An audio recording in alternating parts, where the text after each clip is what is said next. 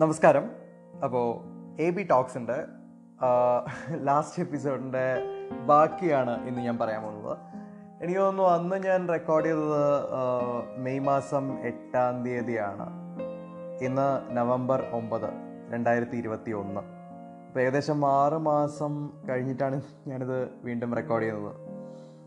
അപ്പം അന്ന് ഞാൻ എവിടെ വരെ പറഞ്ഞു നിർത്തിയോ? അതിന്റെ ബാക്കി എത്രത്തോളം പറയാൻ പറ്റുമെന്നാണ് ഞാൻ അന്ന് ശ്രമിക്കാൻ പോകുന്നത്. ഒന്നാമത്തെ കാര്യം ഇത് എഴുതിയത് രണ്ടായിരത്തി പത്തൊമ്പത് സമയത്താണ് ഈ കഥ. അപ്പം എഴുതിയത് ഒരു കുഞ്ഞു നോട്ട്ബുക്കിലും. അപ്പം ഈ ഇങ്ക് പെന്ന് വെച്ച് എഴുതിയതുകൊണ്ട് ഈ സൈഡിൽ എഴുതിയതെല്ലാം അപ്പുറത്തെ സൈഡിലും ചെറുതായിട്ട് പതിഞ്ഞിട്ടുണ്ടാവും അതിന് മേലെ കൂടി ആയിരിക്കും ഞാൻ വീണ്ടും എഴുതിയിട്ടുണ്ടാവുക അപ്പം വായിക്കാൻ നല്ല പ്രയാസം ഉണ്ടെങ്കിലും ഞാൻ എങ്ങനെയെങ്കിലൊക്കെ ഛേ ഞാൻ എങ്ങനെയെങ്കിലൊക്കെ വായിച്ച് തീർത്തു തരാം.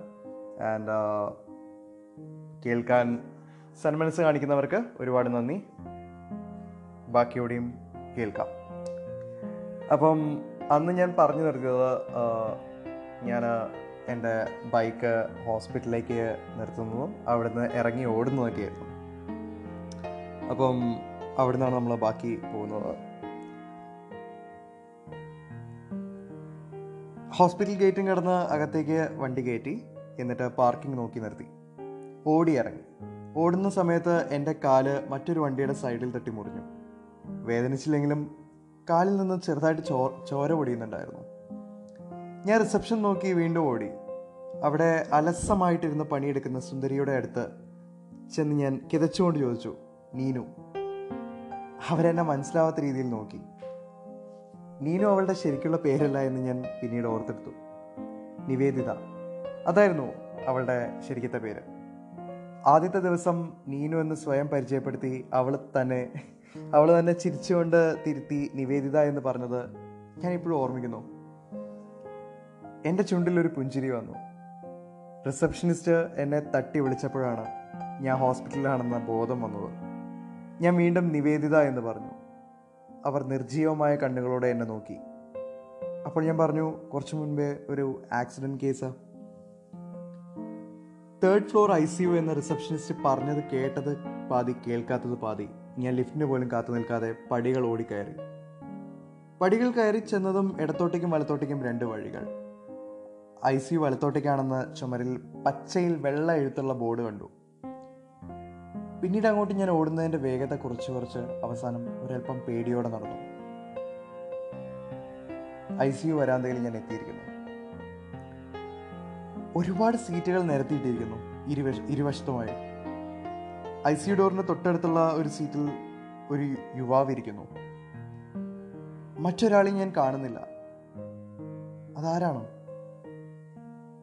ഐ സി യുവിൽ മറ്റാരെങ്കിലും കാണുമായിരിക്കും പക്ഷെ അതിന് സാധ്യതയുണ്ടോ?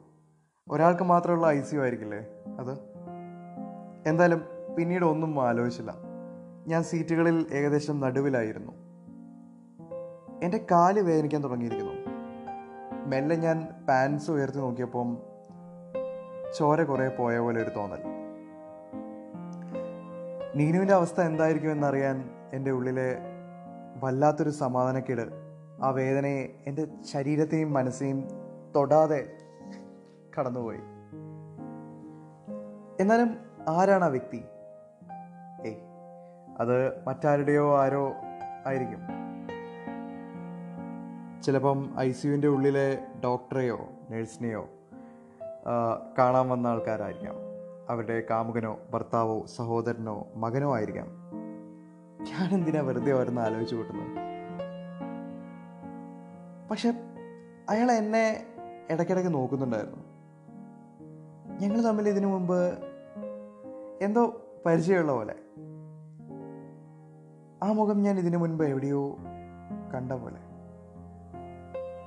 എന്റെ തോന്നൽ തന്നെയായിരിക്കും. അയാൾ ഫോൺ എടുത്ത് എന്തൊക്കെയോ നോക്കിയിരിക്കുന്നുണ്ടായിരുന്നു. അയാളുടെ മുഖവും കുറച്ച് അസ്വസ്ഥമായി എനിക്ക് അനുഭവപ്പെട്ടു. എന്തായാലും ഐ സി വാതിൽ തുറന്ന് ഡോക്ടറെയോ ഒരു നഴ്സിനെയോ എങ്കിലും പ്രതീക്ഷിച്ച് ഞാൻ കണ്ണു നട്ടിരുന്നു ഞാൻ വിയർക്കുന്നുണ്ടായിരുന്നു. വിയർപ്പ് തുള്ളികൾ എന്റെ നെറ്റിയിലൂടെ ഒലിച്ചിറങ്ങുന്നുണ്ടായിരുന്നു.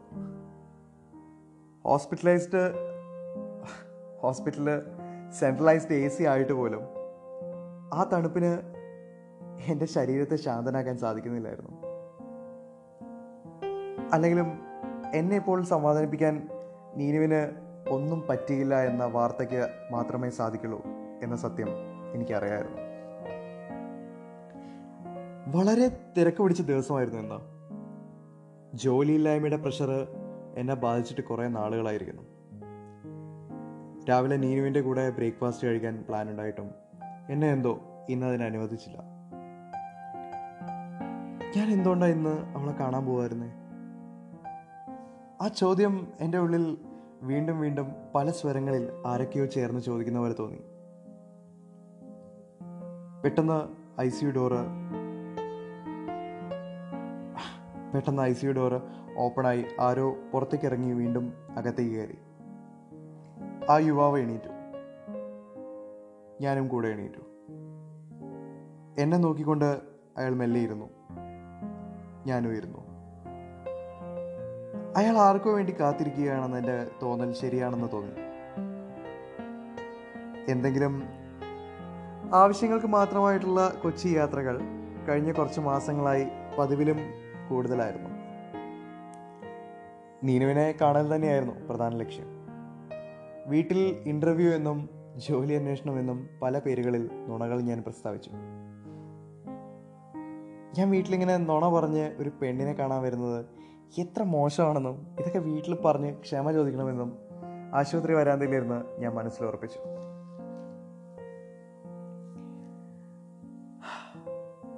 നീനുവിന് ബോധം ഉണ്ടാകുമോ? അവളെന്നാലും എങ്ങനെ അപകടത്തിൽപ്പെട്ടു? അറിയില്ല. അവളെ കാണട്ടെ. എനിക്ക് മനസ്സിൽ ചെറുതായിട്ട് ദേഷ്യം വന്നു അവളോട്. പക്ഷേ അവളുടെ മുഖം മനസ്സിലോർത്തപ്പോൾ പാവം തോന്നി. പലപ്പോഴും അങ്ങനെയാ. ദേഷ്യം വന്നിട്ടായിരിക്കും ഞാൻ അവളെ വിളിക്കുന്നുണ്ടാവുക. പക്ഷേ അവളുടെ ശബ്ദം കേൾക്കുമ്പോൾ എന്റെ ഉള്ളിൽ മഞ്ഞൊരുക്കും സംസാരിച്ചു തുടങ്ങിയാലോ അവളെ കാണാനും തോന്നും. മനസ്സിൽ തോന്നിയ ഉടനെ ഞാൻ പറയും കാണണം. അവളുടെ മറുപടി അതിനെന്താ? കാണാലോ എന്നായിരിക്കും. അതെപ്പോഴും അങ്ങനെ ആയിരുന്നു. എന്റെ മനസ്സിൽ വീണ്ടും വീണ്ടും അവളുടെ പേര് മന്ത്രിച്ചുകൊണ്ടിരുന്നു. നീനു നീനു നീനു. ദൈവമേ അവൾക്കൊന്നും വരുത്തല്ലേ? എനിക്ക് അവൾ മാത്രമേ ഉള്ളൂ. കൂടെ തന്നെ ഉണ്ടാകണേ അവളെന്നും. നിമിഷങ്ങൾ കഴി കഴിയുന്നോറും ഞാൻ പോലും അറിയാതെ ഞാനൊരു ദൈവവിശ്വാസിയായി മാറുന്ന പോലെ തോന്നി. ഐ സി യു അതിലാരും തുറക്കുന്നില്ല. അവിടെ കാത്തിരുന്ന യുവാവിനെ കാണാനുമില്ല. അയാൾ പോയിരിക്കുന്നു. അപ്പോൾ അത് ഞാൻ വിചാരിച്ച പോലെ ആരുടെയോ ആരോ. ഉള്ളിലെന്തോ ഒരു വല്ലാത്ത ആശ്വാസം തോന്നി.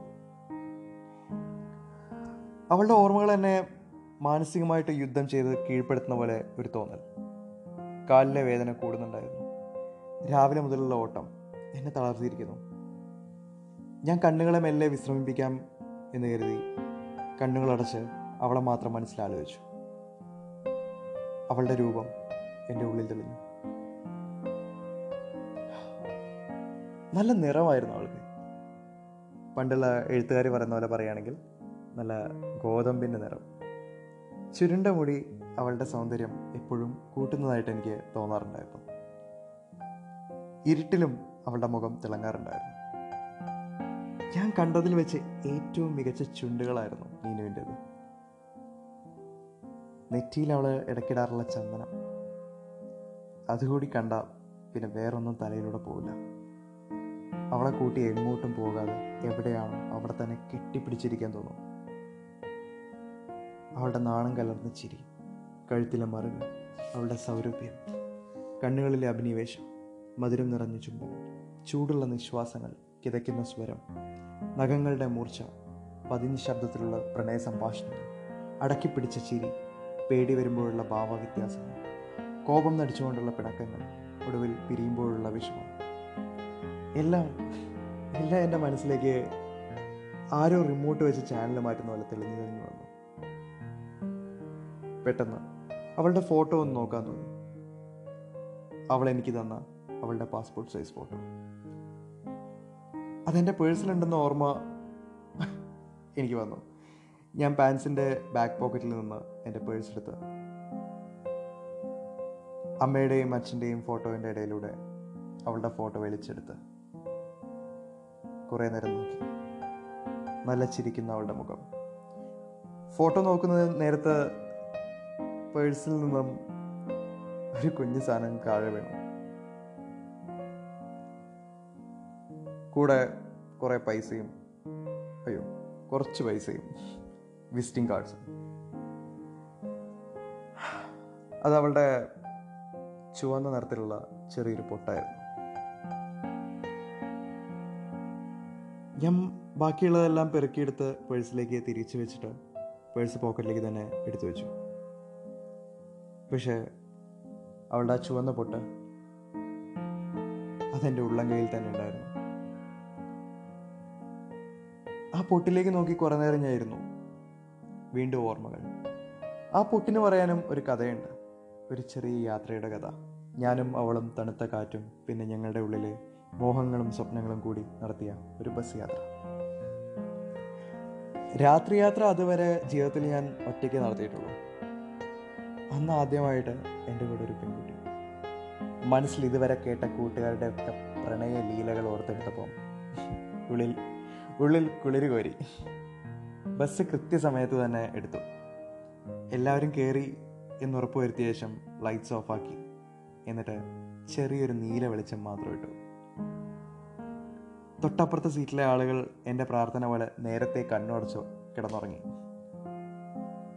ആരും കാണുന്നില്ല എന്ന് ഉറപ്പുവരുത്തിയ ശേഷം ഞാൻ എന്റെ ഇടത്തെ കൈ അവളുടെ പുറകിലൂടെ ഇട്ടു. അവളെ ചേർത്ത് പിടിച്ചു. ആരെങ്കിലും കാണുമെന്നും പേടിയാവുന്നുണ്ടെന്നും അവൾ പതിയെ പതിയെ പറയുന്നുണ്ടായിരുന്നു. എന്നാലും ഞാൻ ഒന്നും ശ്രദ്ധിക്കാതെ അവളെ തഴുകിക്കൊണ്ടിരുന്നു. അവൾ വിറയ്ക്കുന്നുണ്ടായിരുന്നു. ആ ചുണ്ടുകളിൽ കണ്ണുകളടച്ച് ഒരു ദീർഘ ചുംബനം നൽകി അവൾക്ക് ധൈര്യം വന്ന പോലെ തോന്നി. അത് കഴിഞ്ഞപ്പം അത് കഴിഞ്ഞപ്പം അവൾ എന്നെ നോക്കിയൊന്ന് പുഞ്ചിരിച്ചു.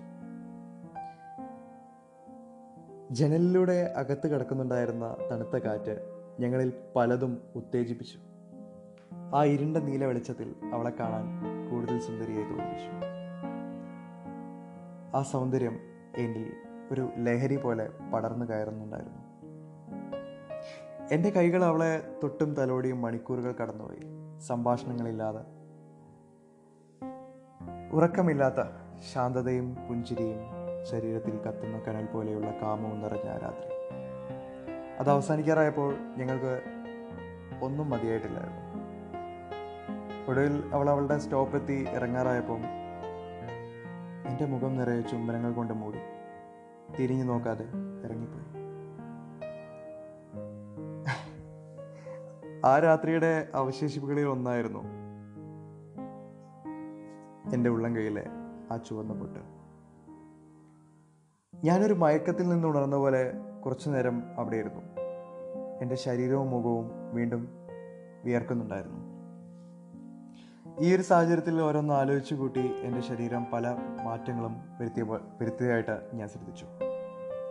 ഞാൻ കുറച്ചു നേരം ആ വരാന്തയിൽ ആ വരാന്തയിലൂടെ നടന്നു. മനസ്സിനെ ശാന്തനാക്കി. ഐ സി യു അതിൽ ഇപ്പം തുറക്കുമെന്ന് ആരോ ഉള്ളിൽ പറയുന്നുണ്ടായിരുന്നു. ആരും തുറന്നില്ല. എനിക്ക് പേടി കൂടുന്നുണ്ടായിരുന്നു. എന്താ ഇത്ര സമയം എടുക്കുന്നത് ഓപ്പറേഷൻ വല്ലതും വേണ്ടി വരുമോ? ബോധം തെളിയാൻ വേണ്ടി കാത്തിരിക്കുകയായിരിക്കുമോ കണ്ണുറക്കുമ്പോൾ അവൾ കഴിഞ്ഞതൊക്കെ മറന്നു പോകുമോ എന്തൊക്കെയോ ഞാൻ ആലോചിച്ച് കൂട്ടുന്നത്. ഞാൻ മനസ്സിലെ അനാവശ്യ ചിന്തകൾ മാറ്റാൻ വേണ്ടി അവിടെയും ഇവിടെയുമൊക്കെ നോക്കി നടന്നു. എന്റെ കൈകളിലേക്ക് നോക്കി. എന്റെ കൈകളിൽ അവളുടെ കൈകൾ കോർത്തു പിടിക്കാൻ മനസ്സ് കൊതിക്കുന്നുണ്ട്. കൊനിക്ക് കൊതിക്കുന്നതായിട്ട് തോന്നി. ഈ അപകടം അവൾക്ക് എന്ത് നഷ്ടം വരുത്തിയാലും അത് എത്ര വലിയ കാര്യമാണെങ്കിലും അവളുടെ കൂടെ തന്നെ മരണം വരെ ഉണ്ടാകുമെന്ന് ഞാൻ മനസ്സിലുറപ്പിച്ചു ഇല്ല. അവൾക്കൊന്നും പറ്റില്ല. അവൾക്കൊന്നും പറ്റില്ല.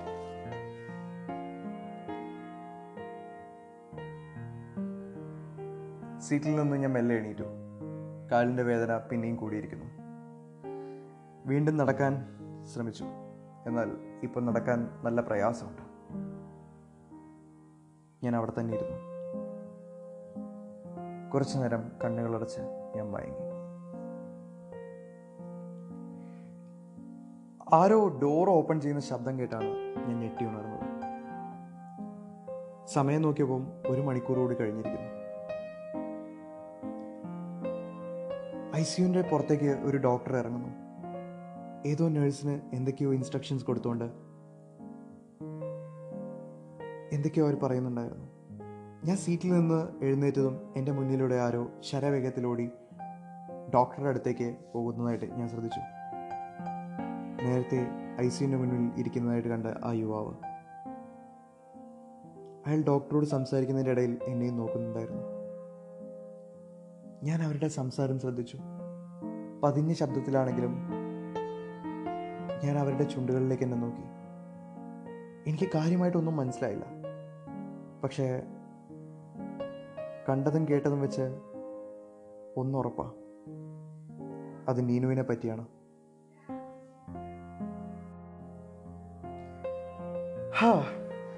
തൽക്കാലം ഇത്ര മതി. താഴെ നിന്ന് അമ്മ എട്ടിന്റെ പണി തരാൻ വേണ്ടി വിളിച്ചിട്ടുണ്ട്. അപ്പം ബാക്കി ഞാൻ അടുത്ത എപ്പിസോഡിൽ പറയുന്നതായിരിക്കും. ഇതിലും വായിച്ചതിലും അവിടെ ഇവിടെയൊക്കെ എന്തൊക്കെയൊക്കെയോ ഒരു ഒരു ഒരു ഒരു ഒരു മിസ്റ്റേക്സ് ഉള്ള പോലെ എനിക്കും തോന്നുന്നുണ്ട്. കേൾക്കുന്ന നിങ്ങൾക്കും തോന്നുന്നുണ്ടായിരിക്കാം. എനിക്കറിയില്ല. പക്ഷേ ഈ പതിനേഴ് പതിനെട്ട് മിനിറ്റ് കേട്ടുകൊണ്ടിരുന്ന കോടിക്കണക്കിന് ആൾക്കാരൊന്നും ഇല്ലെങ്കിലും ഒന്ന് രണ്ട് ആൾക്കാർക്ക് ഒരുപാട് നന്ദി. വീണ്ടും അടുത്ത എപ്പിസോഡുമായിട്ട് ഞാൻ വരുന്നതായിരിക്കും. എപ്പോൾ വരുമെന്ന് എനിക്കറിയില്ല. പക്ഷെ വരും. കാരണം ഈ കഥയ്ക്ക് കുറച്ചും കൂടിയുണ്ട്. ബാക്കി. So this is Anirudh Balu signing out കാണാം. എല്ലാവരും ഹാപ്പി ആയിട്ടിരിക്കൂ. ചിരിച്ചുകൊണ്ടേയിരിക്കൂ. സേഫ് ആയിട്ടിരിക്കൂ. എല്ലാവർക്കും നല്ലത് മാത്രം പറ്റേ ബൈ ബൈ